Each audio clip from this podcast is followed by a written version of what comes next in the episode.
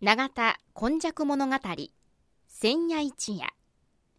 この番組はプロジェクト M の提供でお送りします。神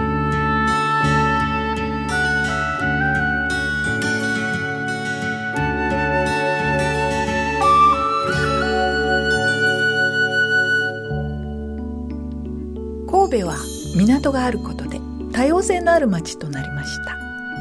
山から海へと注ぎ込む川のある地域には素晴らしい砂間が広がり海の流れと川の流れに相まった。この永田地域一帯も神代の昔から自然の生んだ港がたくさん点在していました。そして港は海外からの素晴らしい知恵や文化をその往来する人々と共に受け入れる場となり豊かな暮らしを生み出していったのです。この番組「永田根弱物語千夜一夜」これはこの地域を育んできたこれらの多様な人々の往来とそしてここが住みよいということで定住してきた人々の培ってきた様々。を一人一人の視点で読み解き解析し永田の多様性これがこれからの時代の大きな力になるという。この地の歴史を掘り起こしながら未来予想図を皆様にお届けするという番組です。本日もこの番組の時間がやってまいりました、えー、司会進行は FMYY のキムチアキ。122夜目はこの方の登場です。永田に住んで74年和田寛治と申しますえー、先週はですね港川追道という明治の話でしたが、はい、今回はどういう話江戸時代になるんですけどね、はい、今度は、はい、朝鮮通信使とね、はい、のろしの話。のろしだって最近はもう映画にも出てこないし 昔僕らの時はね、はい。まあ、インディアンいう言い方が悪かったんだと思うんだけども、はいはいはい、白人があの映画ではごっつかっこよくて、ね、ええもんですね。ええもんであの反抗する、うん、あのインディアンと呼ばれてきた原住民の方はね、はいはい、あのなんか戦いがあれば終わったと来るぞという時にのろしを上げるとかいうようなね、ことでのろしいう言葉にもな馴染みがあったんだけども、今ではまずのろし焚き火をすることも少なく焚き火も許されないですね。許されなってるからね。のろしって聞いたとようわからんけども、うん、結局、あの、キャンプファイヤーってありますね。はいはいはい、あれの小型やと思ってもらったら。うん、まあでもそれで、こう、合図をしていくってことです、ね、合図をする。それで、風があった時でも、お昼はね、煙をずっと上げないかん。上の方までね。昼でもということですね。昼でも。で、夜は火を上げるということがあるんですけども。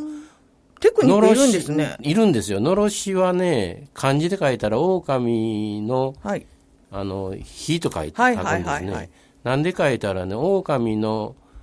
ふん、うんちゃんがね、はあ、ものすごい高くああの煙が上がる。へで、あの、日本は狼が、な今はいなくなったけど、まあ、まあ、江戸時代はまだ日本狼がそこら中におって、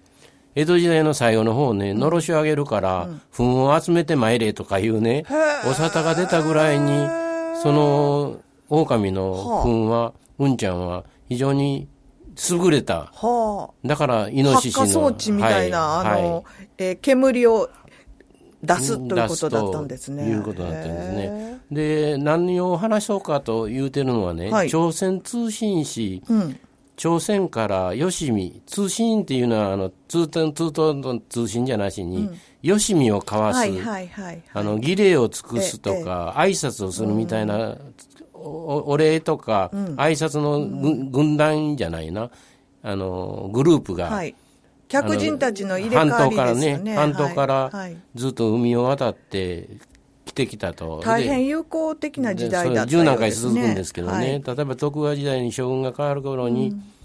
来ると、うん、でそれはもう前段があって、うん、秀吉の時代に非常にひどいことを半島に行ってしてますから、あんな大将王様みたいなやつが、また出てきたら嫌やな、うん、日本の政治情勢、殿さんの顔もちょっと見といて、うん、そんなことする人かどうかっていうような、昔の痛い目に遭った時の視察みたいなものを兼ねてたとか、今、日本では拉致問題があるけども、はいはい、その当時は、日本の方が半島行って拉致をしていたから、ね、その拉致してた人、日本にまだおったらもう連れて帰りたいなというような、いろんな意味もあって、ただ、しばらくしてるうちに、まあ、友好関係がだって、非常にごちそうが出ると、はい、なんかすごいもてなしだったし、っていうことは聞いてます、ね、それだから船でね、400人ぐらいの方が来られる。ものすごいそう大行列で。それでずっと下の、はい、あの、対馬経由で、はい、下関から、あのずっと瀬戸瀬戸内を来て、うん、あのね、兵庫の通のところで陸に上がるんですよね。あの、淀川のあたりのところで川の船に乗り換えて、それで京都まで行って、そこから陸路で、うん、あの、どういうかな？江戸まで。江戸まで行くと、うん、それでその時の準備が、兵庫津で泊まりますから、ものすごいあの準備がたくさん行ったと、それでごちそうせないかんし、はい、あの私らごちそう言うたってあのなんか弁当になんかちょろちょろっと入ってお刺身が入って、なんか天ぷらが入って、お豆腐が入ってとかいうようなんじゃなしにそれを1の膳とすれば2の膳3の膳とか、鹿の足も食べらせてあげろとかね、いうようなことがあってあの鹿の足まであのみんな農民の方とかは取りに行かされるとかいうようなことで、兵庫津のところは一大イベントでなんか祭りみたいな祭りみたいな、ね、状況のあの絵が、はい、えー、神戸の博物館の中にありますよね。ありますね。あの江戸に行く時はもう一番パレードの最たるもんで、ええ服着て、少し同型みたいな格好もしながら、笛も、あの、太鼓も鳴らしながらね、行列して、あの、住民たちはみんな行列で見に行く。見物しに行くということでしたよね。行くというようなこともあったんだけども、兵庫津の場合はですね、やはり粗相のないようにいうことだから、1年以上前から、ごちそう、こんなん出すんで、用意しとってなとか、泊まる場所は兵庫津の分担して、お寺とかに泊まると、で、その時に、1年前からね、来た時に、はい、兵庫津に泊まりはると、はい、そこに船で来た時に、待ってましたとばっかりね、はい、あのー、お迎えが上がって、提灯が必要だった提灯でお、お家まで案内するとか、お食事を用意するとか言うから、ほんまに、あのー、下関からずっと広島のあたりとか、姫路の辺り通ってきたもの、はいはい、船がね来よるかというのを見るんはね、はい、須磨の辺りがやっぱり一つのポイントになるわけね。須磨の八部線の今ロープウェイがあって、はいはい、カーレーターがあっていうような、横に旗振り山いてありますあるけどねあの辺りは見晴らしがというのは垂水とか塩屋とか明石の方が見えますから、うんそこから来た船をずっと追いかけてきて、ちょうど明石あの須磨を通るところやなというようなところにあののろしを上げる場所を設定してると、はいええ、それで須磨の人が上げるんか、うん、西須磨の人が上げるんかやったらそうじゃなしに、うん、兵庫の津の人たちが自分らの責任だから、えあの前に挨拶だけ行ってて、うん、そこを借りて、うん、まあおそらく何人かのお手伝いは妻の人にもお願いしてるんだけど、そこからあげるというようなことになってるんですね。でそれをどこで見るんですか？その次はね、はい、あの直線でずっと行ったらあの届かへんのがね、はあはあ、その次はねあの駒ヶ林で見るはあ、この辺り。だから、ギザギザに行くんだけどね、はい、山のところから、あの、旗振山の辺りから、うん、鉄海山の辺りやね、うんうんうん、鉄海山の辺りから、あの、ほん、あの、のろしを上げて、はい、それを駒ヶ林で受けるんで、ほな、駒ヶ林で受けて、あ、もう来るな思って、船が通りかかったら、もう400層とか、なんか、もうごっつい、日本の船も加わっとるからね、それが軍団が通ったら、次はね、永田神社前のね、あの今の新しい方の鳥居が立ってる本堂の方に、あそこは広昔からあの人あの鳥前の広場だって、そこに行くんですよ。そこで受けるわけですよ。でそこはちょっと今見たらひ広いやないあのちょっと、低いやないかって。見えないんじゃないかだからビルとかない時代だから、はいはい、和田岬の方は見えてたわけね。だから、そこからは、おそらくね、永田高校ぐらいは上がった海がよう見えるんですよ。えええ、そういうことをしながら、うん、和田岬っていうところ、今度はもう少し和田岬の南の方に行くわけですね。先のね、はい、川、えー、崎重工の,、うん、あの工場があるような、はい、あの辺り行って、うん、そこから次に兵庫津に送る結構あのこう山の上、そしてちょっと内陸、また海岸沿い、内陸、つっていうふうにギザギザと。ギザギザとしてるのがね、これは僕の今の話のは1764年の江戸時代の後期の方の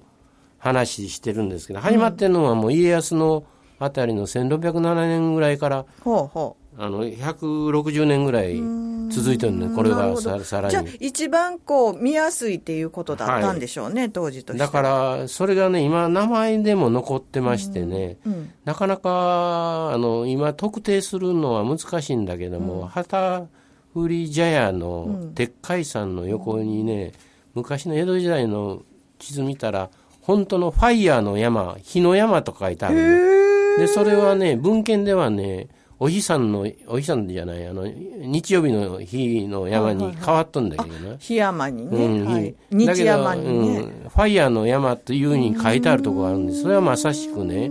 そこでのろしを上げて、上げてたんでしょうね、ということと、それから駒ヶ林はね、はい、あのね、雑魚寝堂って今言われたり、阿弥陀堂という名前がついて、うんうん、で、今有名なのは、駒ヶ林保育所、はいはい、駒ヶ林保育所っていうのがあって、はい、あの今年か去年のあの下町芸術祭でも会場になったぐらいの綺麗な建物で,、はい、で実際はね、そこはね広場がありましてね、はい、海にも近いと、で火を焚いたって別に構わへんというぐらいの広さがあって、お寺があって、そこに昔の写真、写真じゃない、絵図を見たらね、うん、日の宮がの高いのがあるんですよ。それは随分古くまで、あの、保育所ができる以前に、そしたらこの前保育所行ったらね、そのお寺のね、石積みがね、はい、そのまま残っとんです。そうですか。だから保育所、今度行かれた時に石積み見たらね、それがお寺の阿弥陀堂のところだったいうことで、阿弥陀堂に兵庫津の人が来て、兵庫駒ヶ林の人と一緒になってあげたという方であって、次はあの永田神社のとこで受けるんですね。永田神社も永田神社ですけどね、あのあの辺の江戸時代の時の地では池田村という、はい、あのとお隣の永田村の隣の方が広く受けてた、でそこの広場はねやっぱり広い買ったようですわ。それから、つい100年ほど前に労働葬儀が三菱とか川崎で送るんだけども、その決起集会みたいなのも、そこで送られたぐらいの、なんか、集まる場所としては有名なところがあって、その次に、あの、兵庫津、和田崎とか行って、えっと、あの、商売人の町ですから、あの、朝鮮通信地の時はのろしを上げてましたけども、別に米相場とかの時は旗振りで通信してたって、まあ、みたいですよね、はい、お米の相場のことですよね、だから旗振りの時頃はねもうちょっと山伝いで来てたんだけどものろしの場合はそういうふうにやっぱり火で危ないから。広いとこでね、須磨それから駒ヶ林永田神社の鳥居前、はい、それから和田崎兵庫津と渡っててね。これをするだけでもねなんかこう西神戸ののろしリレーみたいなのがあって ものすごいね地域のリレーがあって面白いなと